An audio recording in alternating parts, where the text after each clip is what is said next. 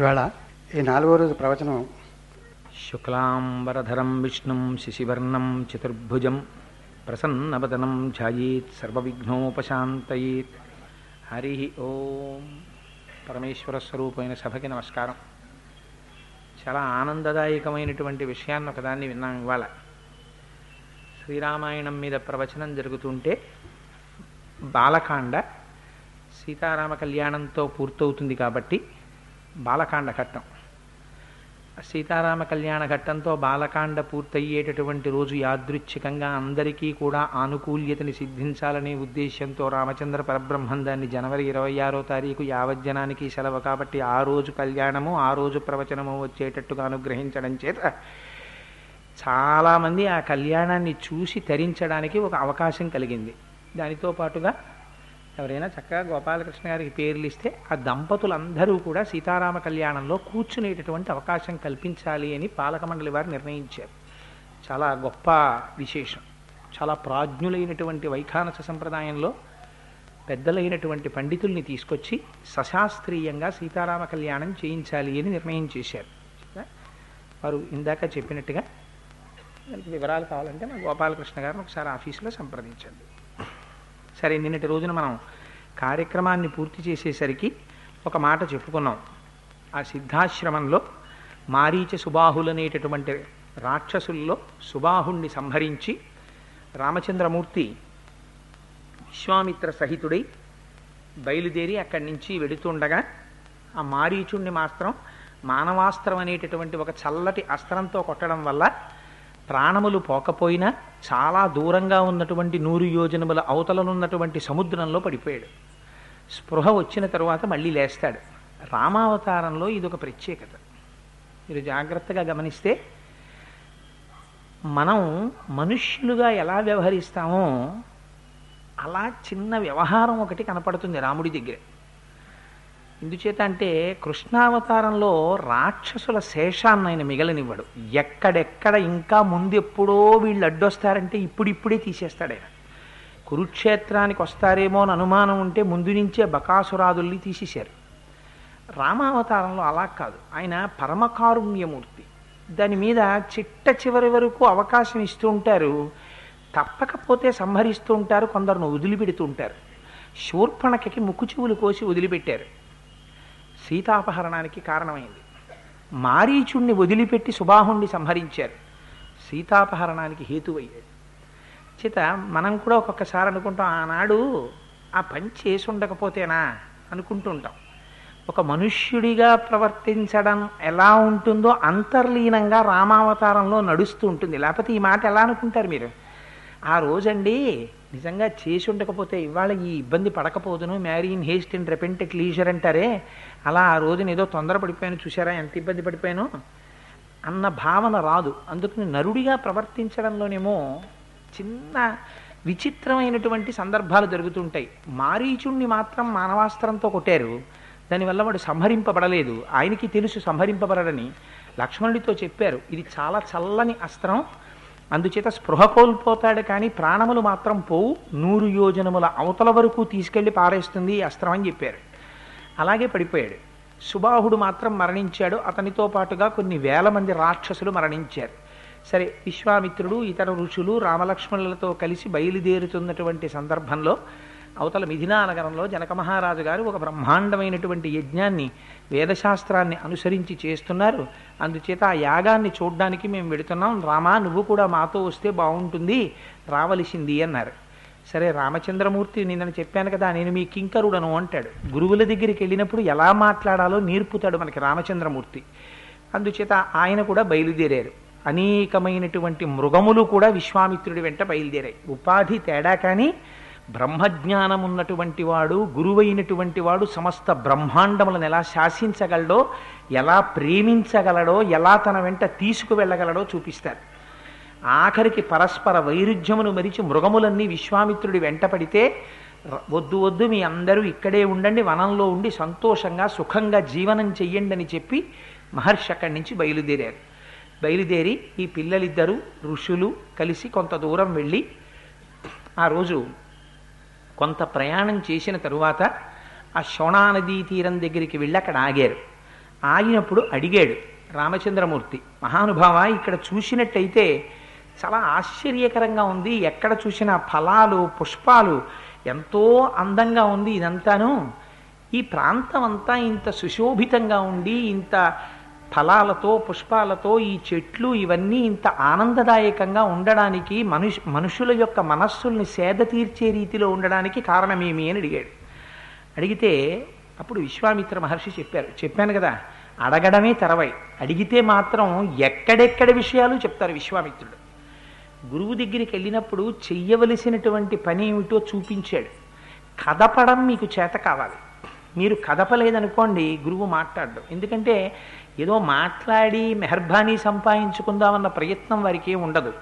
వారికి మౌనం కన్నా ఆశ్రయించవలసినది వేరొకటి ఉండదు. అందుకని హాయిగా తనలో తాను రమిస్తూ ఏకాకి నిస్పృహ శాంత చింతాసూయ వివర్జిత హాయిగా మౌనంగా తనలో తాను రమిస్తూ సంతోషపడిపోతూ యోగరతో వా భోగరతో వా సంగరతో వా సంగవిహీన యస్య బ్రహ్మణి రమతే చిత్తం నందతి నందతి నందత్యేవ. పరమానందంతో ఉంటాడు. కానీ ఆ గురువు దొరికినప్పుడు ఆ గురువుని కదిపితే మాత్రమే మీకు ఆయనలోంచి అమృతధార పడుతుంది. రమణులు అంటారు చెరుకు కర్రని పట్టుకుని గానుగలో పెట్టి తిప్పినా పంటి కింద పెట్టి నవిలినా కత్తి పెట్టి నరికినా పైనుంచి తీసి నొక్కిన తీపి తప్ప అందులోంచి కారం రాదు అంటారు. గురువు శరీరం శోషించిపోతున్నా కష్టపడుతున్నా ఆయన నోటి వెంట భగవత్ సంబంధమైనటువంటి విషయము తప్ప వేరొకటి రాదు. గురువుల వైభవం అంటే ఎలా ఉంటుందో గురువుని కదిపితే ఎటువంటి విషయాలు వస్తాయో చూపిస్తారు వాల్మీకి మహర్షి. చిత విశ్వామిత్రుడు అంటాడు నాయన పూర్వకాలంలో బ్రహ్మగారి కుమారుడైనటువంటి వాడు కుషుడు అనబడేటటువంటి ఒక రాజు పరిపాలన చేస్తున్నారు. ఆ కుషుడికి వైదర్భ్యాం జనయామాస చితర సదృశాన్ సుతాన్ కుశాంబం కుశనాభంచ అధూర్త రజసం వసుం. ఆ కుషుడనేటటువంటి ఆయనకి నలుగురు కుమారులు జన్మించారు. మొదటి ఆయన పేరు కుశాంబుడు రెండవ ఆయన పేరు కుశనాభుడు మూడవ వారి పేరు అధూర్త రజసుడు నాలుగవ వారి పేరు వసురాజు. ఈయన ఈ కుషుడు నలుగురు కుమారుల్ని పిలిచాడు. వాళ్ళు యవ్వనంలోకి వచ్చారు. నాయన ఇంతకాలం నేను ధార్మికంగా పరిపాలన చేశాను. మీరు నలుగురు కూడా నాలుగు నగరములను నిర్మాణం చెయ్యండి. చేసి మీరు కూడా ధార్మికంగా పరిపాలన చెయ్యండి అని ఆదేశించాడు. నలుగురు కుమారులు కూడా తండ్రి మాట వినేటటువంటి కొడుకులు. అందుకని నలుగురు నాలుగు పట్టణాల్ని నిర్మించుకున్నారు. కౌశాంబి మహోదయము ధర్మారణ్యము గిరివ్రజపురము అని నాలుగు పట్టణాలు నిర్మించారు. ప్రస్తుతం రామ మనం ఉన్నటువంటి ఈ ప్రాంతం అంటే విశ్వామిత్రుణ్ణి రామచంద్రమూర్తి ప్రశ్న వేసే సమయానికి వారు శోణభద్రా నదీ తీరంలో ఎక్కడ ఉన్నారో ఆ ప్రాంతానికి సంబంధించినటువంటి కథని విశ్వామిత్రుడు రామచంద్రమూర్తికి చెప్తున్నారు. అందుచేత రామ మనం ఇప్పుడున్నటువంటి ప్రాంతాన్ని గిరివ్రజపరము అని పురము అని పిలుస్తారు. దీన్ని నిర్మించినటువంటి మహానుభావుడు వసురాజు. ఈ పట్టణానికి ఉన్న గొప్పతనం ఏమిటంటే ఐదు కొండలు ఉంటాయి చుట్టూ ఈ ఐదు పెద్ద పెద్ద కొండల్లోంచి కూడా ఆశ్చర్యకరంగా శోణా నది ఇలా ప్రవహిస్తూ ఉంటుంది. దానివల్ల ఎలా ఉంటుందంటే దూరం నుంచి చూస్తే శోణా నది అనబడేటటువంటి కదులుతున్న ఒక పూలహారం ఐదు కొండలు మెడలో వేసుకున్నాయా అన్నట్టుగా ఉంటుంది. ఐదు కొండల మెడల్లోంచి చుట్టూ తిరిగి శోణా నది ప్రవహించి ఆ ప్రాంతం అంతా ప్రవహించడంలో ఈ ప్రాంతం అంతా సస్యశ్యామలం అయిపోయింది. అన్ని పంట పొలాలే. ఎక్కడ చూసినా పంటలు పండుతాయి. అందుకని ప్రజలు పరమ సంతోషంగా ఉంటారు. అడిగినదేమిటి? రామచంద్రమూర్తి ఈ ప్రాంతం ఎవరిది? ఎందుకు ఇక్కడ ఇంత సుశోభితంగా ఉంది అని అడిగారు. ఎన్ని అందమైన విషయాలు విశ్వామిత్రుడు చెప్తారో చూడండి. అందుకని దీన్ని గిరివ్రజపురము అని అంటాం. కానీ నీకు ఒక ఆశ్చర్యకరమైన విషయం చెప్తాను విను. కుశనాభసుతాహ సర్వా సమర్థాస్త్వాం సురోత్తమ ఈ కుశనాభుడికి ఇందులో రెండవ వాడైనటువంటి వాడు కుశనాభుడు. మొదటివాడు కుశాంబుడు రెండవ వాడు కుశనాభుడు. మూడవ వాడు అధూర్తరజసుడు నాలుగవ వాడు వసురాజు. రెండవ వాడైనటువంటి కుశనాభుడికి అంటే వీరు ఉన్నటువంటి ప్రాంతం ఆ వసురాజుది. రెండవ వాడైనటువంటి కుశనాభుడికి నూరుగురు కుమార్తెలు కలిగారు. ఆ నూరుగురు కుమార్తెలు కలగడం కూడా ఆశ్చర్యకరంగా కలిగారు. ఎందువల్ల? వారందరూ కూడా ఘృతాచి అనేటటువంటి ఒక అప్సర స్త్రీకి కుశనాభుడికి కలిసి జన్మించారు. ఘృతాచి యొక్క సంతానమేమో వాళ్ళు నూరుగురు విశేషమైనటువంటి సౌందర్య రాసులు మెరుపు తీగలు ఎలా ఉంటాయో అంత అందంగా ఉండేవారు. వాళ్ళు రకరకాలైనటువంటి వాయిద్యాలు మ్రోగిస్తూ వీణలు మీటుతూ పాటలు పాడుతూ సంతోషంగా కాలం గడుపుతున్నారు. వారిలో యవ్వనం అంకురించింది. ఒకనాడు వారందరూ వెళ్ళి ఒక కొండ మీద నిలబడి పాటలు పాడుకుంటూ ఆడుకుంటూ సంతోషంగా కాలం గడుపుతున్నారు. గడుపుతుండగా వాయుదేవుడు వచ్చాడు. వాయుదేవుడు రావడం ఏమిటి? వాయుదేవుడు అంతటా ఉంటాడు కదా. వాయుదేవుడు ఈ నూరుగురు కన్యలను చూసి ప్రీతి చెందాడు. ప్రీతి చెంది ఆ ఆడపిల్లలతో ఒక మాట అన్నాడు. మీరు చూస్తే మహాసౌందర్య రాసులై ఉన్నారు. మనుష్యులకి ఒక ప్రమాదకరమైనటువంటి ధోరణి ఉంది. ఎంత సౌందర్యం ఉన్నా అది యవ్వనంలో మాత్రమే ఉంటుంది. యవ్వనం కాలగతిలో వెళ్ళిపోతుంది. కొంతకాలం అయిపోయిన తర్వాత యవ్వనం శాశ్వతంగా ఉండదు కదా. వెళ్ళిపోతుంది. వెళ్ళిపోతే మీకు ఈ సౌందర్యం నిలబడదు. అందుకని మీరు ఒక పని చేయండి. నన్ను వివాహం చేసుకోండి. నాకు మీరు భార్యలైతే మీకు దేవతాత్వం ఇస్తాను. ఇవ్వడం చేత ఏమవుతుందంటే ఇంకా మీకు యవ్వనం తరగదు. మీ యవ్వనం ఇలా ఉండిపోతుంది. అందుకని మీరు నన్ను స్వీకరించవలసింది అన్నాడు. అంటే చిన్న ప్రలోభ బుద్ధిని చూపించాడు. స్త్రీ సహజంగా సౌందర్యము కావాలని కోరుకుంటుంది కాబట్టి ఆ సౌందర్యమునకు శాశ్వతత్వం ఇస్తానని ప్రలోభ పెట్టాడు. పెడితే నూరుగురు కన్యలు ఏకకంఠంతో చెప్పారు అది విషయం. వాళ్ళు ఒకళ్ళతో ఒకళ్ళు చర్చించుకోలేదు. వాయుదేవుడు ఇలా అంటున్నాడు మనం ఏం చేద్దాం? అని ఏం మాట్లాడుకోలేరు. ఆ నూరుగురు కలిసి ఒకేసారి ఒక మాట చెప్పారు. ఏమని? కుశాభ కుశనాభసుతా సర్వా సమర్థాస్వాం సురోత్తమ స్థానాచ్వావయితుం దేవం రక్షామస్తు తపోవయం. మా దగ్గర అపారమైనటువంటి తపశ్శక్తి ఉంది. ఈ తపశ్శక్తి చేత మమ్మల్ని మేము రక్షించుకోగలం. దానితో పాటుగా నువ్వు వాయుదేవుడవు అని అనుకుంటున్నావు. నీకు దేవతాస్థానంలో ఉన్నావని. మా తపశ్శక్తి చేత మేము తలుచుకుంటే నిన్ను దేవతాస్థానం నుంచి తొలగతొయ్యగలం నువ్వా గొప్ప మేమా గొప్ప ఇప్పుడు? మేము గొప్ప. మాకున్న తపశ్శక్తి అటువంటిది. నువ్వు మీరు మనుష్యులు నేను దేవుణ్ణి దేవతాస్వరూపంలో ఉన్నవాణ్ణి అందుకని కదా నీ నీ నీకు భార్యలవి కమ్మని అడుగుతున్నావు. మే మా తపశ్శక్తితో నిన్ను దేవతాస్థానం నుంచి తొలగతొయ్యగలం కానీ మేము ఆ పని చెయ్యం. ఎందుకు చెయ్యం? మాకు దాని ఎందు మమకారం లేదు. నీ దేవతాస్థానాన్ని మేమెందుకు తొలగించడం? కానీ ఒక్క విషయాన్ని జ్ఞాపకం పెట్టుకో. మభూత్సకాలో దుర్మేధ పితరం సత్యవాదినం అవమన్య స్వధర్మేణ స్వయం వరముపాస్మహే. పితాహి ప్రభురస్మాకం దైవతం పరమం హిస యస్యనో దాస్యతి పిత సనో భవిష్యతి. ఎంత గొప్ప మాట చెప్పారో చూడండి నూర్గురు కన్యలు కలిపి ఒకే మాట చెప్పారు. భగవంతుని యొక్క దయచేత మా తండ్రి గారు స్వయంవరం ప్రకటించిన నాడు మా తండ్రి గారు ప్రకటించిన స్వయంవరంలో వారక్కడ నిలబడి ఉండగా మహాధర్మాత్ముడు సత్యవాది అయిన మా తండ్రి కుశనాభుడు అక్కడ నిలబడి వీరు నీకు తగిన భర్త అని ఎవరిని చెప్తారో వారి మెడలో మేము వరమాల వేస్తాం. పితాహి ప్రభురస్మాకం దైవతం పరమం హి సహ. ఎస్యనో దాస్యతి పిత సనో భర్త భవిష్యతి. వారి మెడలో వరమాల వేస్తాం వారు మాకు భర్త అవుతారు. తప్ప ఎప్పటికీ కూడా తండ్రిని పక్కన పెట్టి మాంతమేవుగా వరుణ్ణి ఎంచుకోగలమని తండ్రి యొక్క గొప్పతనాన్ని తండ్రి యొక్క తెలివితేటల్ని త్రోసిరాజని భర్తని స్త్రీ స్వతంత్రముగా ఎంచుకునేటటువంటి కాలము రాకుండుగాక. ఎంత గొప్ప మాట చెప్పారో చూడండి. మనం రామాయణుల రామాయణానికి వారసులం. ఆడపిల్ల పుట్టిందంటే మగపిల్లవాడు ఒక గంట ఇంటికి ఆలస్యంగా వస్తేనే తల్లిదండ్రులు బెంగబెట్టుకుంటారు ఆడపిల్లని ఏ సమయంలో పడితే ఆ సమయంలో బయటికే పంపరు. రెక్కల కింద పెట్టి కాపాడుకునేటటువంటి తల్లిదండ్రులకి యుక్త వయస్సు వచ్చిన ఆడపిల్ల ఇంట్లో ఉంటే సజావుగా నిద్రే పట్టదు. ఎంత తొందరగా కన్యాదానం చేసి పంపించేద్దామా అని. అటువంటి ఆడపిల్ల ఇంత కష్టపడి ఇంత రక్షణ వహించి కూతురు ఎందు అవ్యాజమైన వాత్సల్యమున్న తండ్రి యొక్క మాట కాదని నాన్నగారు నా మనస్సు నా ఇష్టం మీరు ఫలానా చదవమన్నారు చదివాను ఫలానా వాణ్ణి చేసుకోమంటే మాత్రం నేను సిద్ధంగా లేను అన్న దౌర్భాగ్యపు మాటలు ఈ జాతి సంస్కృతిలో లేవు. ఈ మాటలు ఇవాళ రేపు రూపాయలకి కక్కుర్తి పడిన దౌర్భాగ్యుల నోటి వెంట వచ్చినటువంటి మాటలు. ప్రేమించడానికి ధైర్యం కావాలి. ఏమిటి ధైర్యం? తల్లిదండ్రులను ఎదిరించడం ధైర్యమా? తల్లిదండ్రులు నీ శత్రువులా? నీ యోగక్షేమములు తెలియనివారా? నీ పతనములకు పునాదులు వేసేవారా? దీనికి ధైర్యం కావాలి. ఏ ఏ టీవీకి వెళ్ళండి సినిమాకి వెళ్ళండి. జీవితానికి ప్రయోజనం ఏమిటి? అంటే స్త్రీ యుక్త వయస్సు వస్తే ఓ పురుషుడి వెంట ఆబోతు ఆవుల వెంట పడ్డట్టు పడ్డాం. కేవలం పెళ్ళి చేసుకోవడంతో సినిమా పూర్తయిపోతే చాలు. తదనంతర జీవితం గురించి డబ్బుల కోసం తీసిన వాడికి అక్కర్లేదు. కానీ దాని ప్రభావం పడిపోయి ఇవాళ ఎన్ని కోట్ల మంది జీవితాలు పాడవుతున్నాయో.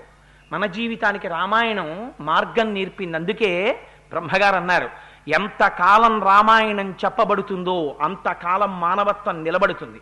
రామాయణం మన జాతి ఆస్తి. రామాయణానికి మనం వారసులం. ఎంత గొప్ప మాట నూర్గురు కన్యలు కలిసి చెప్పారో చూడండి. పితాహి ప్రభురస్మాకం దైవతం పరమం హి సహా. యస్యనో దాస్యతి పిత సనో భర్త భవిష్యతి. మా తండ్రి గారు ఎవరు భర్తని నిర్ణయిస్తారో వారి మెడలో వరమాల వేస్తాం. స్వతంత్రించి ఆడపిల్ల భర్తని ఎంచుకునేటటువంటి దుష్టకాలము రాకుండుగాక ఇటువంటి మాటలు మా తండ్రి గారిని అడగకుండా మాతో తిన్నగా వచ్చి మాట్లాడడం చేత నువ్వు దుర్మేధ. నువ్వు వాయుదేవుడు కావచ్చు నువ్వు దేవతాస్వరూపానివి కావచ్చు. అయినా సరే ఆడపిల్ల తండ్రిని సంప్రదించకుండా ఆడపిల్ల దగ్గరికి వచ్చి వివాహం చేసుకుంటానని సౌందర్యం గురించి మాట్లాడినటువంటి నీది దుర్మేధ. ఈ ఒక్క కారణం చేత నిన్ను దేవతా స్థానం నుంచి తీసేస్తాం మేము మా తపోశక్తితోటి. అయినా మేము తీయం. ఎందుకో తెలుసా? మాకు ఓర్పు ఉంది. మా తపస్సు చేత మమ్మల్ని మేము రక్షించుకోగలం. కానీ నిన్ను విడిచిపెడుతున్నాం అన్నారు మరి ఔదార్యం చూడండి. నూర్గురు కన్యలు ఈ మాట చెప్తే వాయుదేవుడికి ఆగ్రహం కలిగింది. వాల్మీకి మహర్షికి స్వపరభేదాలు ఏమి ఉండవు. మహర్షులైనటువంటి వారు పక్షపాతాలతో కొమ్ములేం కాయరు.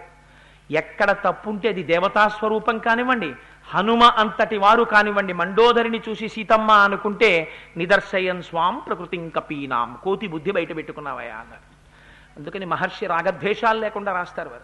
వారు మహాజ్ఞాని వారికి ఏం అవసరం? వారికి ఏం బెంగలేదు. గురు కన్యలు అన్నటువంటి మాటలు విని ఆగ్రహించి వారి శరీరము లోపలికి ప్రవేశించి వారి అవయవముల యందు సంకోచత్వమును కల్పించాడు. దానివల్ల వారందరికీ కూడా అవయవముల యొక్క పటుత్వము తొలగిపోయింది. అంటే పోలియో వ్యాధి వచ్చినటువంటి వాళ్ళు లేదా పక్షవాతాది వ్యాధులు వచ్చి చచ్చుపడిపోయినటువంటి అవయవాలు కలిగినటువంటి వారికి కొన్ని కొన్ని అవయవములు శక్తి క్షీణించిపోయి ఎలా ఉంటాయో అలా తోటకూర కాడల్లా శరీరావయవములు జారిపోయి. జారిపోతే ఈ నూరుగురు కన్యలు తండ్రి దగ్గరికి వచ్చి నేల మీద పడిపోయారు. పడిపోతే తండ్రి కుశనాభుడు బయటికి వచ్చాడు ఏమమ్మా మీ అందరు ఇలా పడిపోయారేమని అడిగాడు. అడిగితే వారు అన్నారు కన్నుల నీరు పెట్టుకుని సిగ్గుపడి తండ్రి మేము బయట ఉద్యానవనంలో విహరిస్తుండగా వాయుదేవుడు మమ్మల్ని ఇలా అడిగాడు మాకు తండ్రి గారు ప్రభువు వారు నిర్ణయించిన వారిని తప్ప మేము స్వీకరించమని చెప్పాం. ఆగ్రహించిన వాయుదేవుడు మమ్మల్ని ఇలా చేశాడు అన్నారు. అంటే ఆయన అన్నాడు చూడండి ఎంత ఓర్పో స్త్రీకి ఓర్పు ఉండి తీరాలి. స్త్రీకి కాదు పురుషుడికి కూడా ఓర్పు ఉండాలి. అందరికన్నా అందంలో పుట్టుకలో యవ్వనంలో జాతిలో ఆధిక్యం ఉండడం చేత దేవతా దేవతా సంబంధమైనటువంటి వారికి మరింత ఉంటుంది. కొంచెం గర్వం. ఎందుచేత ఎందుకుంటుంది అతిశయం? మేము ఓ మెట్టు పైనున్న వాళ్ళమని. ఎవరా పిల్లలు? వాళ్ళు ఘృతాచి సంతానం. అప్సరస అప్సరస యొక్క సంతానం కాబట్టి వాళ్ళు కూడా ఓ మెట్టు పైనున్న వాళ్ళు. అయినా మీరు ఆగ్రహించలేదు. మీ తపశ్శక్తితో వాయుదేవుణ్ణి మీరు శపించలేదు. ఎంత గొప్ప విషయం? క్షమాదానం క్షమాయజ్ఞం. క్షమా సత్యం హిపుత్రికా క్షమా యశ క్షమా ధర్మ క్షమయా విష్టితం జగత్ అనడే ఏమి గొప్ప మాటలు ఏమి పాత్రలండి రామాయణంలో? ఈ మాట చెప్తే ఇంకోడైతే అంటాడు తండ్రి ఎందుకు ఊరుకున్నారమ్మా? శపించిపోయారా? అంటాడు. ఆయన అన్నాడు అమ్మా స్త్రీకి ఉండవలసిన ఆభరణం అమ్మా నూరుగురు కన్యలు కలిసి ఒక్కసారింత ఓర్పు పట్టారా? ఒక్కరికి కోపం రాలేదమ్మా మీలో. ఎంత అందమమ్మా అలా ఉండాలి తల్లి. చూసారా క్షమాదానం. ఓర్పే దానమమ్మా. క్షమాయశ. అన్నిటికన్నా గొప్పది కీర్తి ఓర్పే. క్షమా యజ్ఞం ఓర్పుకి మించినటువంటి యజ్ఞం లేదు. క్షమా సత్యం హిపుత్రికాహ సత్యం ప్రపంచంలో ఓర్పు ఒక్కటే. క్షమా ధర్మ. ఓర్పుని మించినటువంటి ధర్మం లేదు. క్షమయా విష్టితం జగత్. ఆ క్షమ చేతనే ఈ భూమి నిలబడింది. నిజంగా తపశ్శక్తి ఉన్న వాళ్ళందరూ ఓర్పులు కోల్పోవడం మొదలు పెడితే అసలు ఈ భూమి నిలబడదు. వారికి ఓర్పు ఆభరణం. అందుకని అంత ఓర్మి వహించారమ్మా మీరు. నేను చాలా సంతోషించాను తల్లి అన్నారు. అన్న తర్వాత పాపం ఆ నూరుగురు కన్యలు అలా పడున్నారు. పడున్న తర్వాత కుశనాభుడికి ఒక విషయం జ్ఞాపకానికి వచ్చింది. ఇందులో తండ్రి బాధ్యత కూడా జ్ఞాపకం చేశారు. మహాసౌందర్య రాశి అయినటువంటి కుమార్తె యవ్వనంలో ఇంట్లో ఉండగా తండ్రి బాధ్యత వివాహ సంబంధం చూడటం. నేను చూడలేదు కాబట్టి కదా వాయుదేవుడు కన్నుపడింది కాబట్టి నేను ఇప్పుడు వివాహం చేయాలనుకున్నాడు. ఎప్పుడు? అవయవాలన్నీ కూడా శక్తి సన్నగిల్లిపోయి తోటకూర కాడల్లా జారిపోయి వాళ్ళు నేల మీద పడిపోయి ఉన్నప్పుడు వీళ్ళకి సరిపోయినటువంటి వరుడెవరు అని చూశాడు. ఇది ఎలా కుదురుతుందండి? ఏదో చాలా అందంగా ఉన్నటువంటి సమయంలో తగిన వరుడెవరని చూశారంటే అర్థం ఉంది. వీళ్ళు నేల మీద పడిపోయి లేవలేరు కూర్చోలేరు. ఇప్పుడు తగిన వరుడెవరని ఆయన ఆలోచించాడు. ఆలోచించి ఆలోచించి నిర్ణయానికి వచ్చాడు. ఎవరికి ఇచ్చి చేస్తాను నా నూర్గులు కన్యల్ని? అంటే అదే కాలమునందు చూళి అనబడేటటువంటి ఒక మహర్షి తపస్సు చేస్తున్నారు. ఆ తపస్సు చేస్తున్నటువంటి మహర్షికి ఊర్మిళ అనబడేటటువంటి స్త్రీ యొక్క కుమార్తె అయిన సోమద అనబడేటటువంటి గంధర్వ స్త్రీ ఉపచారాలు చేసింది. ఎందుకు చేస్తున్నావని ఆయన అడగలేదు. చాలా కాలం ఉపచారం చేసింది. కొంతకాలం అయిన తర్వాత మహర్షి ప్రసన్నుడయ్యారు. మీరు చాలా దీర్ఘకాలం నుంచి నాకు ఉపచారాలు చేశారు. నీకు నేను ఏమి నా నుంచి నువ్వేమి కోరుకుంటున్నావు నేను నీకు ఏమి చేయగలను అని అడిగాడు. అడిగితే ఆవిడంది నేను ఒక భర్తకి భార్యని కాను. నేను ఇతపూర్వం ఏ పురుషుణ్ణి వివాహం చేసుకుని ఉండలేదు. ఇప్పుడు కూడా నాకు ఒకరికి భార్యని కావడం నాకు ఇష్టం లేదు. కానీ అపారమైనటువంటి తపశ్శక్తి కలిగినటువంటి వాడు వేదమును నమ్మినవాడు అటువంటి బ్రహ్మతేజస్సున్నవాడు నీ వలన శారీరక సంపర్కం లేకుండా మానసికమైనటువంటి తపత్ఫలంతో నాకు కుమారుడు కావాలంది. ఋషుల వైభవాన్ని చూపిస్తారండి వాళ్ళు తలుచుకుంటే ఏం చెయ్యలేరు. ఈ మాట అడిగింది ప్రసన్నుడయ్యాడు మహర్షి మనసా సంకల్పం చేశారంతే. సంకల్పం చేసినంత మాత్రం చేత చూళి యొక్క అనుగ్రహంతో చూళికి సోమదకి ఏ విధమైనటువంటి భౌతిక సంపర్కం లేకపోయినా సోమదకి చూళి యొక్క మానసపుత్రుడు జన్మించాడు. ఆయనకి బ్రహ్మదత్తుడు అని పేరుంచారు. జన్మత గొప్ప ప్రభావవంతుడైన. ఆయన కాపిల్యము అనేటటువంటి నగరంలో ఉంటుండేవారు. ఆ నగరంలో ఉంటుండగా చూశారు ఈ కుశాంబుడు అనేటటువంటి ఆయన కాంపిల్య నగరంలో ఉన్నటువంటి బ్రహ్మదత్తుడు తగిన వరుడు నా నూర్గురు కన్యలకి. వీళ్ళని ఆయనకిచ్చి వివాహం చేస్తానన్నాడు. ఎక్కడి బ్రహ్మదత్తుడు? పుట్టుక చేత బ్రహ్మజ్ఞాని. మహర్షి చూళి యొక్క ఔరసపుత్రుడు సోమద యొక్క సంతానం. అటువంటి వాడికిచ్చి ఈ నూర్గురు కన్యల్ని వివాహం చేస్తానన్నాడు. ఏమిటి వాళ్ళకున్న క్వాలిఫికేషన్ చెప్పండి నాకు ఇప్పుడు? భారతదేశంలో వివాహం చేసుకోవడానికి చూసిన క్వాలిఫికేషన్ ఏమిటో తెలుసా అండి? బాహ్య సౌందర్యము పట్ల అపార ప్రీతిని చూచుట భారతదేశమునకు తెలియదు. అందుకే పెద్దలైన వారిని ఎందుకు పంపిస్తారో తెలుసా వివాహానికి? పెద్దలు నిశ్చయించినారుగాన ఏతత్ సుముహూర్తమునకో అని ఎందుకు రాస్తారంటే అక్కడికి వెళ్ళి ఈ అమ్మాయి అంత అందగత్తే అని కాదు చూడవలసింది. ఆ అందం కాలంలో వెళ్ళిపోతుంది. కాలంలో వెళ్ళిపోయేటటువంటి అందం ఎంతకాలం నిలబడుతుంది? అది కాదు చూడవలసింది. ఆ అమ్మాయి ఈ అబ్బాయి వీళ్ళిద్దరి యొక్క అభిరుచులు ఎంత కలుస్తాయి? భారతదేశానికి విశ్వనాథ సత్యనారాయణ గారు ఒక మాట చెప్తుంటారు వేయి పడగలలో తొమ్మిది వందల తొంభై తొమ్మిది పడగలు చితికిపోయాయి సంస్కారంలో. ఒక్క పడగే మిగిలింది. ఏది అంటే ఈ జాతిలో ఎన్ని ఇబ్బందులు రానివ్వండి ఎన్ని కష్టాలు రానివ్వండి. ఒకసారి బ్రహ్మముడి పడిన తరువాత శరీరం పడిపోవాలి తప్ప భర్తని భార్య కానీ భార్యని భర్త కానీ విడిచిపెట్టి వెళ్ళిపోవడం అన్నది ఈ జాతికి తెలియదు. ఆ పని చేసిన వారు ఏ కారణానికి చేసినా అసహ్యించుకోవడం ఒక్కటే ఈ జాతికి తెలుసు. వారు ఎంత పేదరాలు కానివ్వండి భర్తని అనుగమించిన స్త్రీని మహాపతివ్రత అంది దేశం. రాక్షసుడు కావచ్చు రావణాసురుడు కానీ నాపతి అని అనువర్తించింది మండోదరి మహాపతివ్రత కింద చేర్చారు. తప్ప భర్తని తిరస్కరించినటువంటి స్త్రీకి కానీ స్త్రీని విడిచిపెట్టిన భర్తకి కానీ ఈ జాతిలో గౌరవం ఇవ్వలేదు. దానికన్నా గొప్ప ఉండకూడని లక్షణం వేరొకటి లేదు. అందుచేత బ్రహ్మదత్తుడికి ఇవ్వడానికి ఏమిటి వీళ్ళకున్న లక్షణం? అపారమైనటువంటి తపశ్శక్తి ఉన్నప్పటికీ కూడా క్షమ ఓర్పు కలిగి ఉండడం. ఇంతకన్నా గొప్ప లక్షణం ఎవరికి ఉంటుంది? అందుకని నా కుమార్తెకి తగినవాడు బ్రహ్మదత్తుడే అన్నాడు. బ్రహ్మదత్తుడిని తీసుకొచ్చాడు ఇంటికి. ఆశ్చర్యం ఏమిటో తెలుసా బ్రహ్మదత్తుడు చూశాడు నూర్గురు కన్యలది ఏకీభావం. ఎందుకని? ఏ ఏమిటి చేస్తారు? వివాహం చేస్తే మనస్సులు కలుపుతారు. చేత కాక కాదు ఆర్ష సాంప్రదాయంలో ముహూర్తాలు పెట్టడం. అంత చారస్తాలండి ముహూర్తాలండి. అందుకు కాదు ఎందుకు ముహూర్తం పెట్టడం? ఆ ముహూర్త సమయానికి వారిద్దరి నక్షత్రాలకి మనస్సులు ఏకీకృతమయ్యేటటువంటి అవకాశం వస్తుంది. జీలకర్రని బెల్లాన్ని కలిపి నూరితే అందులోంచి విద్యుత్తు పుడుతుంది. దాన్ని అరిచేతితో పట్టుకుని అవతల వారి యొక్క శిరోభాగమునందు పెడితే ఇద్దరి యొక్క మనస్సులు కలుస్తాయి. మనస్సులు కానీ కలవనటువంటి సంసారం వచ్చిందనుకోండి వారు వారికి కాదు భారం వారు జాతికి భారం అయిపోతారు. ఎందుకని? పురుషుడు స్త్రీని విడిచిపెట్టినా స్త్రీని పురుషుడు విడిచిపెట్టినా సమాజం పాడైపోతుంది. వాళ్ళిద్దరూ బయటికి వస్తాయి అందుకని ముందు కలవవలసింది మనస్సులు కలవాలి. అక్కడ ఉన్నది నూర్గురు కన్యలు కానీ నూర్గురు కన్యలకి మనస్సు ఒక్కటే. ఎలా చెప్పగలవు? నూర్గురు కలిసి ఏకకాలమునందు ఒకే మాటతో వాయుదేవుణ్ణి తిరస్కరించారు. ఒకే మాటతో తండ్రిని గౌరవించారు. ఒకే మాటతో ఓర్పుతో భూమి మీద పడిపోయి ఉండిపోయారు. అందుకని కన్యలు నూర్గురు వాళ్ళ మనస్సు ఒక్కటి. అందుకని వీళ్ళని నువ్వు స్వీకరించన్నారు. బ్రహ్మదత్తుడు చూసినటువంటి లక్షణం ఏమిటో తెలుసా అండి? వాళ్ళకి ఇవాళ శారీరక బలం లేకపోవచ్చు కానీ వాళ్ళకి గొప్ప మానసిక బలం ఉంది. నేను స్వీకరిస్తానన్నాడు ఆయన. అని కన్యాదానం చేస్తే పాణిగ్రహణం చేశాడు.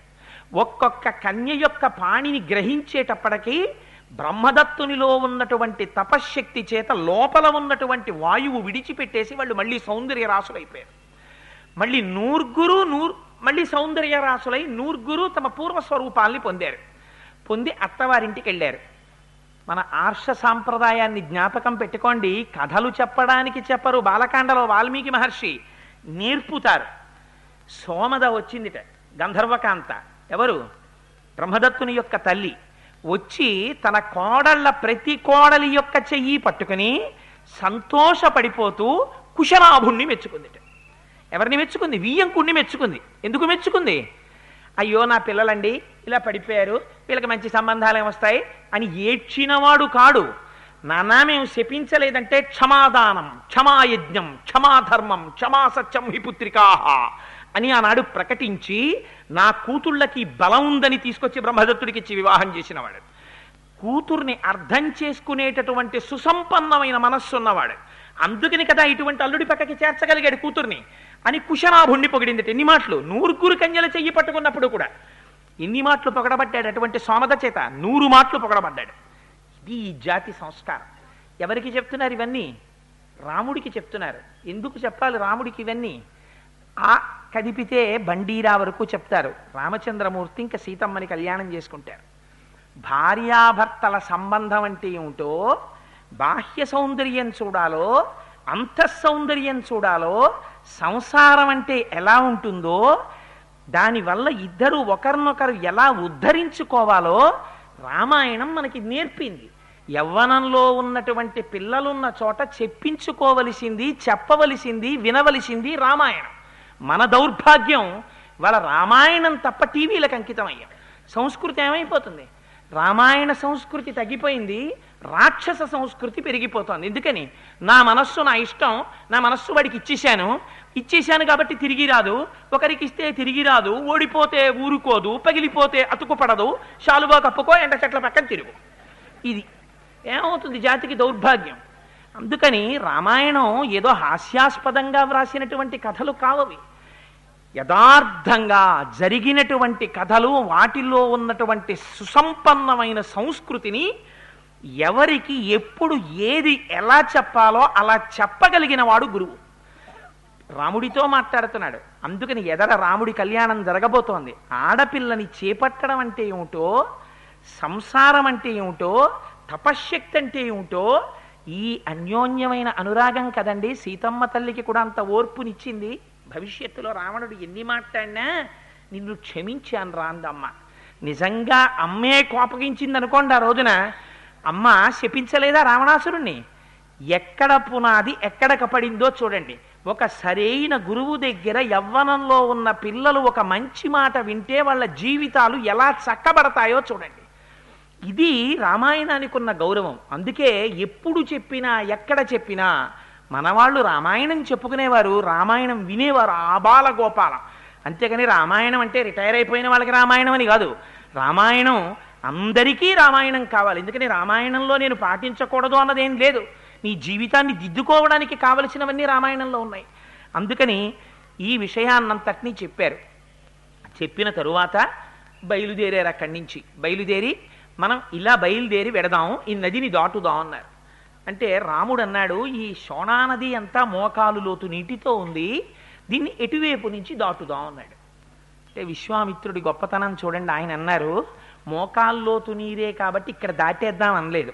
మహర్షులందరూ ఎటు నడిస్తే అటు నడుద్దాం రామా అన్నారు. నీ నిర్ణయాలు కావు. పెద్దలైన వారు వెడుతున్నారు ముందు. వారు ఎటు వెడుతున్నారో అటు వెళ్ళడం నేర్చుకో. అంతేకాని ఎక్కడికైనా వెళ్ళిన దగ్గర నుంచి ఆయా అటు కన్నా ఇలా వెళ్ళిపోతే బాగుంటుందని అనకు వారు ఎటు వెడుతున్నారో వారి వెంట వెళ్ళిపోవడం నేర్చుకో. వారు అనవసరపు విషయాలకు వెళ్ళడు. వాడు వెడుతున్నాడు వాడు వెడుతున్నాడు అంటే వాడు ఖచ్చితంగా ఏదో చూడవలసినటువంటి చోటికి వెడతాడు వాడు. వాడి వెనక వెళ్ళు. నీకు కూడా దర్శనం అవుతుంది. అందుకని మహర్షులు ఎడుతు ఎటు వెడుతున్నారో అటు వెడదాం రామా అన్నారు అలాగే గురువుగారు అన్నాడు అంతే. ముందు మ- విశ్వామిత్రుడు నడుస్తున్నాడు ఋషులు నడుస్తున్నారు వీళ్ళు నడుస్తున్నారు. ఇంత నడుస్తున్నారు కదా కాళ్ళు పట్టేవా? పట్టవుట. ఎందుకు పట్టవుట తెలుసా? వాళ్ళు అంతటా బ్రహ్మాన్ని చూస్తుంటారట. బహ చెట్టు చూడబోయ్ ఎంత పెద్ద చెట్టోయ్ ఆ ఆకుపచ్చతనం చూడబోయ్ నమో హరికేశాయోపవీతినే పుష్టానాం పతజే నమో నమో అని మనం అభిషేకం చేసేటటువంటి రోజు రుద్రాధ్యాయంలో ఉన్న చెట్టులోని ఆకుపచ్చతనంగా పరమశివుడు నీకు దర్శనం అవట్లా ఆ నీరు చూడు ఆ నీరెవరు సృష్టించారో? ఇన్ని పశువులు తాగుతున్నాయి ఎంతమంది మనుషులు తాగుతున్నారు ఎంత పంట పండుతోంది నీరు భూమికి తగిలితే పంట వచ్చే ఏర్పాటు చేసిన వాడెవరు? అని అంతటా ఈశ్వర దర్శనం చేస్తూ ఆ వనాల్ని చూస్తూ సంతోషపడిపోతూ ముందుకెళ్ళారట. వాళ్ళకి గంగా నది కనపడింది. గంగా నది దర్శనం అవగానే వాళ్ళందరూ పొంగిపోయారట. మనమైతే ఏం చేస్తాం? వెళ్ళగానే అమ్మయ్య వచ్చేసామని గబగబా హోటలో లేకపోతే మెస్సో లేకపోతే మినరల్ వాటర్ బాటిలో బిస్కెట్ ప్యాకెట్టో దాని మీద ఉన్నంత ధ్యాస మనకి జరగపోతున్న క్షేత్రం మీద దర్శనం మీద ఉండదు. గంగానదిని చూడగానే వాళ్ళందరూ పొంగిపోయి స్నానం చేసి జీవితంలో గంగమ్మ దర్శనం అయింది అని పొంగిపోయి అప్పటికి చేయలే విశ్వామిత్రుడు ఎన్ని మాటలు చేశాడో. అందుకే అంటారు శంకర భగవత్పాదులు భగవద్గీత కించితి దీత గంగాజలలవ కణికాపీత సకృతపియేన మురారి సమర్చ క్రియతే తస్య యమేన నచర్చ అన్నారు. ఏం అందమైన మాట అండి నిజంగా భగవద్గీత కించితి దీత. భగవద్గీత ఒక్క శ్లోకం నీకు అర్థమైందా? గంగాజలలవ కణికాపీత గంగాజలంలో ఒక బొట్టు నువ్వు తాగావా? ఎందుకు తాగాలి? ఎదర చెప్తారు గంగావతరణంలో ఎందుకు తాగాలో? గంగాజలవ కణికాపీత సకృతపియేన మురారి సమర్చ జీవితంలో ఒక్కసారి శ్రీ మహావిష్ణువుని పూజ చేశావా? ఎలా చెయ్యాలో అలాగా. క్రియతే తస్య యమేన నచర్చ నీకు యముడితో వాదన లేదన్నారు. అదేమిటంటే నేను ఎప్పుడన్నా వాదించానా? అంటామేమో. అంచకాలమునందు ఆయాసమున నిన్ను తలతునో తలతునో తలతు ఆఖరణ ప్రాణోత్క్రమణం అయిపోతుంటే కపవాత పైత్యముల్ కప్పగా శ్రమ చేత కంపముత్తవ మంది కష్టపడుచు. గుటక పడదు ఒక పక్క భటులు కనపడుతుంటారు. ప్రాణ అపాన వ్యాన ఉదాన సమాన నాగ కూర్మ కృకర ధనంజిగ దేవదత్తములు అనేటటువంటి వాయువులు వెళ్ళిపోతుంటాయి. భటులు భయంకరమైన రూపాలతో వచ్చి పాశం వేసి పట్టుకోవడానికి ప్రయత్నం చేస్తుంటారు. జీవుడు అటు ఇటు పారిపోతుంటాడు. ఇంట్లో ఉన్న వాళ్ళేమో అయ్యో ఏమీ వినపట్టలేదు చెవుల్లో చీమలు కూడా పట్టేసే మంచం మీద పోకూడదు కిందకి దింపేయండి అంటాడు. అప్పుడే శాస్త్రం అంతా తెలుసున్నవాడు వచ్చి అయ్యో పాపం ఇంట్లో పడుకోబెట్టకండి బయట పడుకోబెట్టేయండి అంటారు. మంచి చాప కూడా వేరు. చింకి చాప బయట వేసి షామియానా తర్వాత తెస్తారు. వీడిని కాళ్ళు చేతులు పట్టుకుని బయటికి పట్టుకెళ్ళి పడుకోపెట్టేస్తుంటే పిల్లల ఏడుపులు చెవిలో పడిపోతుంటాయి నోట్లో తీసుకొచ్చి తులసి దళంతో నీళ్ళు పోసేస్తుంటాడు కొడుకు. అది గుటక పడదు. ఒక పక్క వాయువు దొరక్కుండా జీవుడు పరిగెడుతుంటాడు. కపవాత పైచముల్ కప్పగా శ్రమ చేత కంపముద్భవ మంది కష్టపడుచు. నారాయణాయంచు నా జింహతో నిన్ను పిలుతునో శ్రమ చేత పిలువలేను. అప్పుడా ఇంక నారాయణ నువ్వు అనగలిగేది? పిలుతునో శ్రమ చేత పిలువలేను. నాటికిపుడే నీ నామస్మరణ చేతు చెవినిడవయ్య భూషణ వికాస శ్రీధర్మపుర నివాస. దుష్ట సంహార నరసింహ దురిత దూర. అప్పుడొక్కసారి ఇది వెళ్ళిపోయిందా?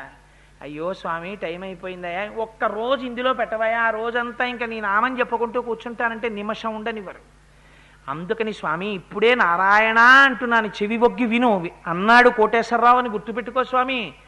అని చెప్పుకున్నారు మహానుభావులు. ఉదాహరణకి కోటేశ్వరరావు అన్నాను కానీ నేనేం ఆర్తితో చెప్పుకోలేదు మహాప్రభు శతకకర్త చెప్పుకున్నారు.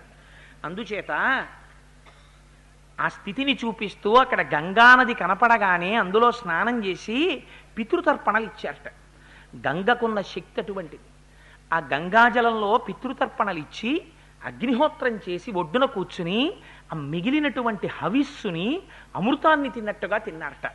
ఒక్కొక్క చోటికి వెళ్ళినప్పుడు నువ్వు ఎనభై ఏళ్ళు బతికితే ఎనభై సంవత్సరాల వయస్సులో నువ్వొక పరమపావనమైనటువంటి క్షేత్రానికి ఏ కాశీపట్టణం లాంటి దానికో వెడితే నువ్వు ఉండేది రెండు రోజులు.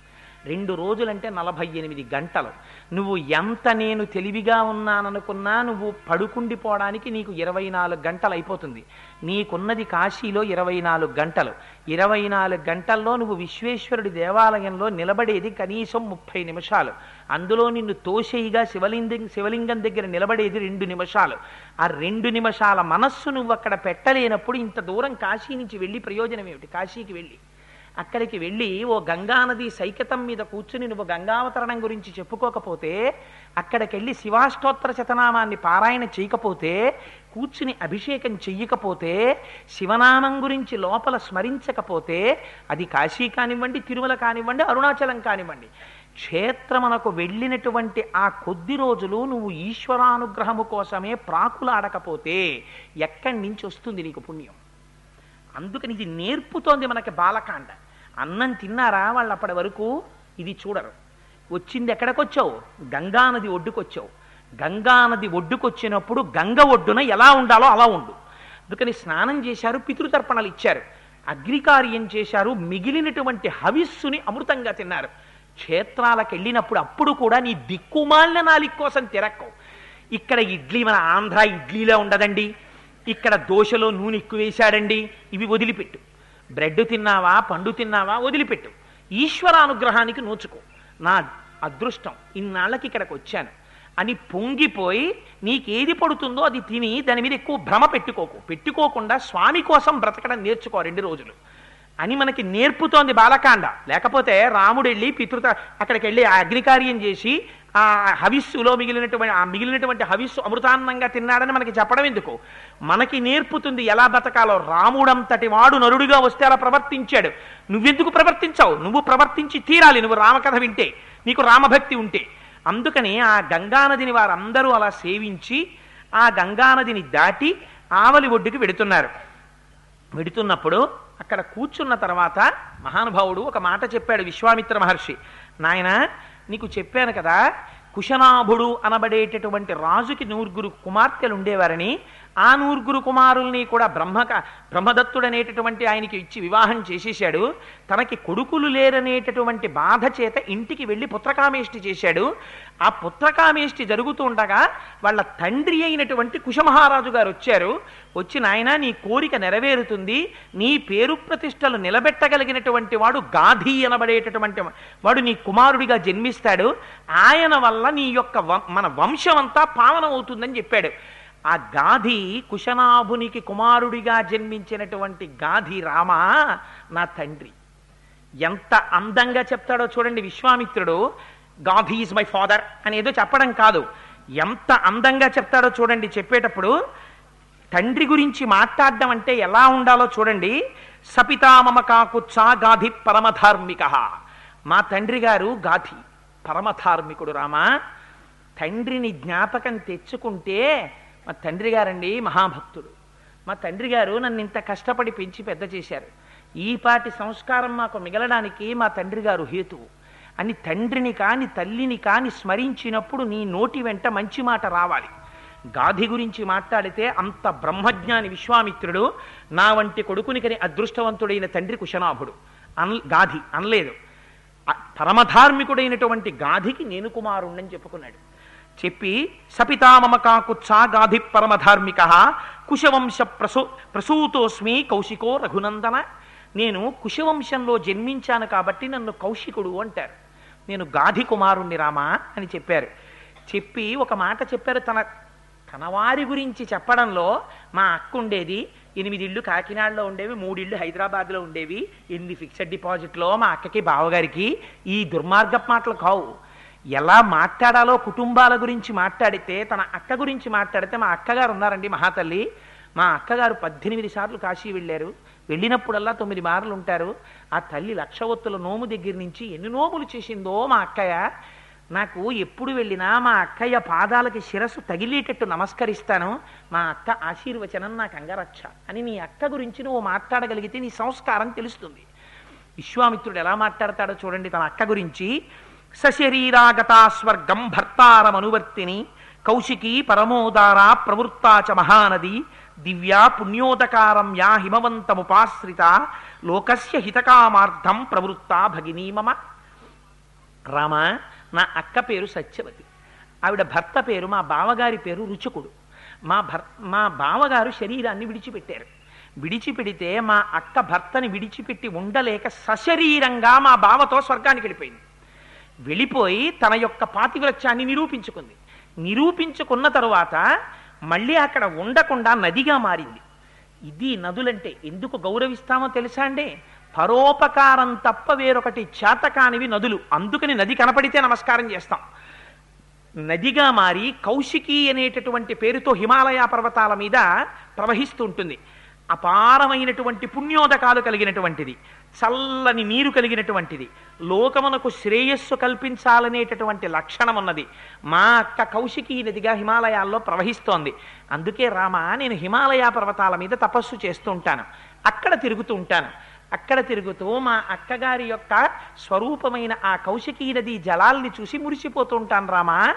ఇక్కడికి ఎందుకు వచ్చానో తెలుసా? ఈ సిద్ధాశ్రమంలో యాగం చేయడానికి వచ్చానయ్యా. నీ చే నీ తేజస్సు చేత రక్షింపబడ్డాను అన్నాడు. నిజానికి రామచంద్రమూర్తికి తేజస్సు విశ్వామిత్రుడిచ్చాడా? రామ తేజస్సుతో విశ్వామిత్రుడు రక్షింపబడ్డాడా?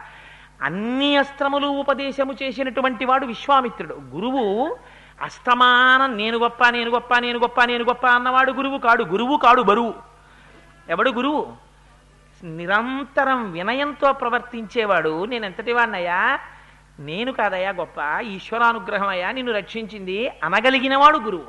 ఇలా అన్నాడు కాబట్టి విశ్వామిత్రుడయ్యాడైన అందుకని రామ నీ తేజస్సు చేత నేను రక్షింపబడ్డాను. నా యాగం పూర్తయిందయ్యా అన్నారు.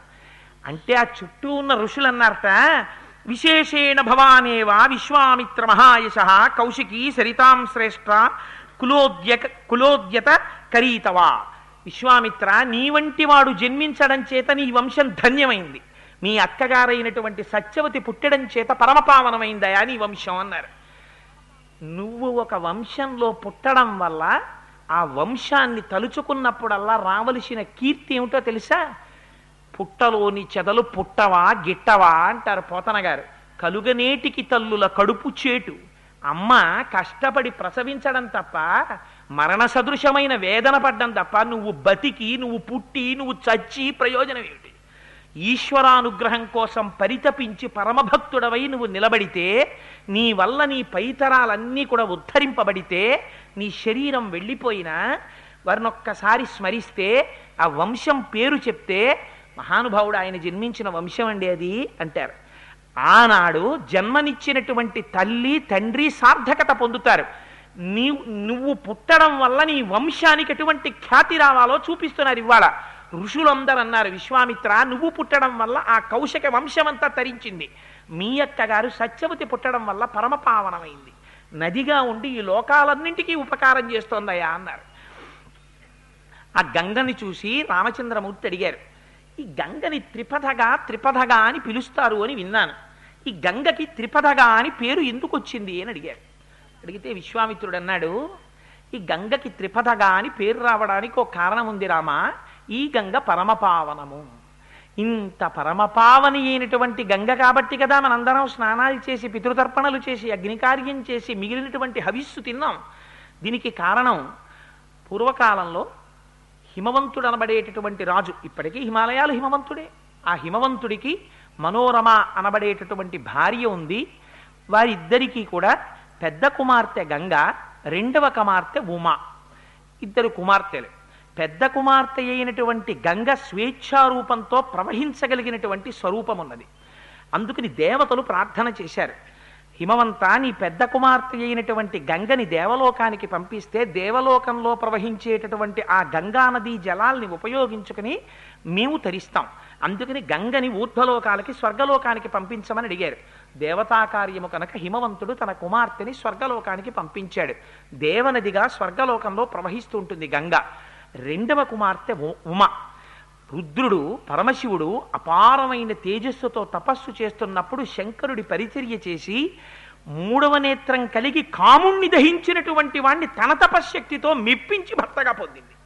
కాముణ్ణి దహించిన వాడు భార్యనెవరిని స్వీకరిస్తాడు ఇహ? అటువంటి వాణ్ణి తన తపశ్శక్తితో భర్తని చేసుకుంది. ఇది హిమవంతుడి గొప్ప. అందుకని హైమవతి అయి తండ్రి పేరు నిలబెట్టింది. అందుకని శంకరుడికి అర్థాంగి అయింది. ఆ శంకరార్ధాంగి అయి ఆమె కైలాస పర్వతం మీద పరమశివుడితో నివసిస్తూ ఉంటుంది. ఆ పరమపావని. ఆ ఒకనాడు భూలోకానికి తేబడి పాతాళానికి చేరింది. అందుకని మూడుగా ప్రవహించింది కాబట్టి గంగని త్రిపథగా అంటారు. ఇది పరమపావనము అన్నాడు. అంటే చెప్పారు కదా గురువుగారు అని రాముడేం ఊరుకోడు.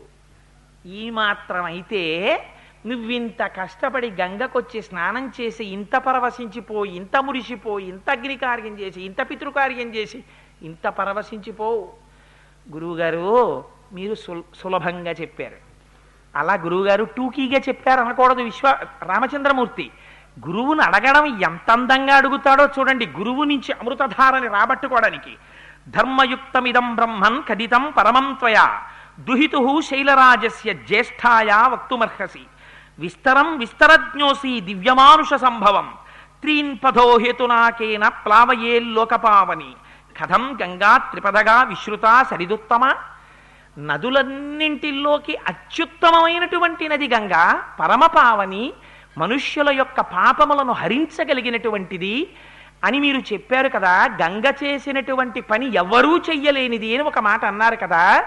మీరు కథని విస్తరించి చెప్పి విన్నటువంటి వారి యొక్క హృదయములలో ఆ గంగ యొక్క పవిత్రత నిలబడిపోయినట్టుగా చెప్పగలిగినటువంటి సమర్థత కలిగినటువంటి వారు. అటువంటి విశ్వామిత్ర మహర్షి మా ఎందు అనుగ్రహించి విస్తారంగా మాకు ఆ గంగా అవతరణాన్ని చెప్పండి. లేకపోతే మాకు ఎలా తెలుస్తుంది? మమ్మల్ని అనుగ్రహించండి ఎందుకు గంగకంత పరమపావనత్వం వచ్చిందన్నారు. ఇలా అడిగితే కదా చెప్పబుద్ధేస్తుంది. గంగ గొప్పతనం ఏమిటో చెప్పడం మొదలుపెట్టారు విశ్వామిత్ర మహర్షి. మొదలుపెట్టి ఆయన అంటారు పురాణామకృతోద్వాహో నీలకంఠో మహాతపాహ దృష్వాచ స్పృహయాదేవి స్పృ- ఉపచక్రమే పార్వతీదేవిని వివాహం చేసుకున్న తర్వాత శంకరుడు కైలాసానికి వెళ్ళాడు. వెళ్ళిన తరువాత ఆ పార్వతీ పరమేశ్వరులిద్దరూ కలిసి నూరు దివ్య సంవత్సరములు. మన కాలమానంలో సంవత్సరం కాదు నూరు దివ్య సంవత్సరములు క్రీడించారు ఇద్దరు నూరు దివ్య సంవత్సరములు క్రీడించినప్పటికీ వారికి సంతానం కలగలేదు. సంతానం కలగకపోతే మీరు ఈ స్కందోత్పత్తిని చాలా జాగ్రత్తగా వినాలి. ఎందుకంటే దీనంత ఇరుకు మిరుకులతో ఉన్నటువంటి కథ ఇంకోటి ఉండదు. దీన్ని చాలా జాగ్రత్తగా వింటే మాత్రమే దీనిలో ఉన్నటువంటి రహస్యం మీకు అర్థమవుతుంది.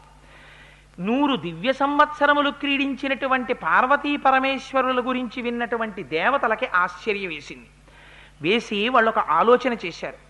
అమ్మో శంకరుడి తేజస్సే అసామాన్యమైంది. పార్వతీదేవి తేజస్సు దుర్నిరీక్ష్యమైంది ఇప్పుడు శంకరుడికి పార్వతీదేవికి ఇంకొక ప్రాణి కానీ జన్మిస్తే అటువంటి మహాభూతాన్ని మనం భరించగలమా? ఎంత తేజోవంతమైనటువంటి ప్రాణి వస్తుంది. అందుకని అటువంటి ప్రాణి కలగకూడదు. మనం తట్టుకోగలమో తట్టుకోలేమో అనుకున్నారు. అసలు వీళ్ళకి ఎందుకు చెప్పండి? అని ఈ దేవతలందరూ కైలాసానికి వెళ్ళారు. వెళ్ళి ఆయన అర్థరక్షణ కళా సంరంభునిన్ శంభునిన్ అంటారు పోతన గారు. ఎవడైనా బయట నిలబడి శంకరా అంటే చాలు. భార్యతో మైథునం చేస్తున్నవాడు బయటికి పరిగెత్తుకొస్తాడు. అందుకని ఆ బయట నిలబడి వీళ్ళందరూ పెద్ద కేకేశారు. ఏమని? దేవదేవ మహాదేవ సర్వలోక హితే రత నలోకా ధారయిష్యంతి తవ తేజాసురోత్తమ అన్నారు. శంకరా నూరు దివ్య సంవత్సరముల నుంచి భార్యతో క్రీడిస్తున్నావు. ఒకవేళ నీ తేజస్సు కానీ వేరొక ప్రాణి రూపంలో ప్రపంచంలోకి వచ్చిందా ఆ తేజస్సుని మేమెవ్వరం భరించలేం మహాప్రభో. అందుకని నీ తేజస్సుని ఎవ్వరిలోకి విడిచిపెట్టద్దు. నీ తేజస్సుని నీలోకే ఉంచేసుకో. ఉంచేసుకుని తపస్సు చేసుకుంటూ ఉండిపో పార్వతీదేవితో కలిసి అన్నారు. అనేసరికి శంకరుడు బయటికి వచ్చాడు బయటికి వచ్చి ఏమిరా అబ్బాయి మీ అందరు ఎందుకు ఇలా వచ్చారు? ఏమిటన్నారు? అన్నాడు. అనేటప్పటికి మళ్ళీ వీళ్ళు మరి చెప్పారు దేవ దేవ మహాదేవ సర్వలోక హితేరత నలోకాధారయిష్యంతి తీతవ తేజ సురోత్తమ స్వామి నీ తేజస్సుని ప్రపంచం భరించలేదు. అందుకని నీ తేజస్సు తేజస్సును ఉంచుకో. ఆ మాటలో అర్థం ఏమిటో తెలుసా అండి? శంకరుడి శరీరం తేజో శరీరం. మనం చూస్తున్న శరీరం కాదు. అసలు శంకరుడి శరీరం అంటే పోతన గారు చెప్తారు.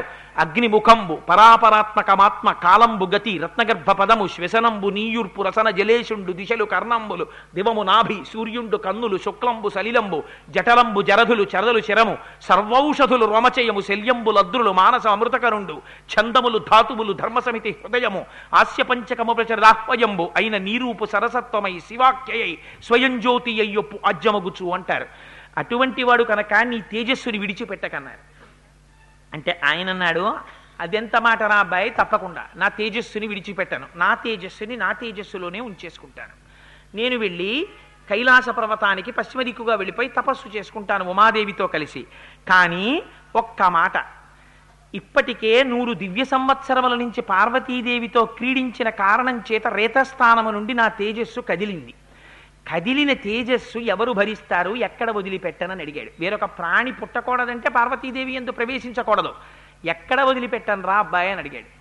అడిగితే వీళ్ళందరూ గబగబా చూస్తే వాళ్ళకి భూమి కనపడింది. ఏదైనా కింద భూమి మీదే కదా పడిపోవాలి. అందుకని వాళ్ళన్నారు ఏ తేజ క్షుభితం ఏతద్ధరాధారయిష్యతి అన్నారు. భూమి భరిస్తుందయా? దాని మీద వదిలిపెట్టేయన్నారు అనేటప్పటికి శంకరుడికే ఉంది తన తేజస్సు భూమి మీద వదిలిపెట్టాడు. భూమి మీద వదిలిపెట్టేటప్పటికి ఆ తేజస్సు భూమి అంతా వ్యాపించేసింది.